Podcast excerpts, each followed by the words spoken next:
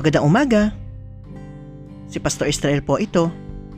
Ang atin pong devotion ngayong umagang ito ay matatagpuan po natin sa Aklat ng Hebreo chapter 13 verse 6. Ganito po ang sinasabi. Kaya't malakas ang loob nating masasabi, Ang Panginoon ang tumutulong sa akin. Hindi ako matatakot.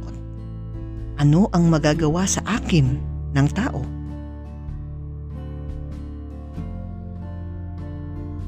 Napakaganda ng talatang ito mula sa aklat ng Hebreo. Isang talata na naglalaman ng mensahe ng pag-asa at lakas ng loob, lalong-lalo na po sa gitna ng kalamidad na ating pinagdadaanan sa kasalukuyan. Pinapahayag sa talatang ito na sa gitna ng mga bagyo ng buhay, ang isang mananampalataya ay mayroong lakas ng loob sa pagharap sa mga ito. Ang isang Kristiyano ay pinanghahawakan ang katotohanan na ang Panginoon ay palaging tumutulong anumang unos ang dumating sa buhay.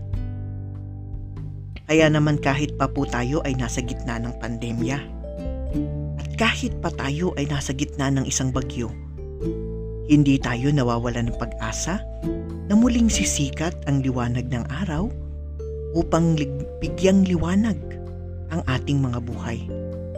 Asahan natin ang init ng pagmamahal ng Diyos sa gitna man ng mapanghamong panahon. Manalangin po tayo. Panginoon, sa gitna ng mga bagyo ng buhay, Tulungan mo po nawa kami.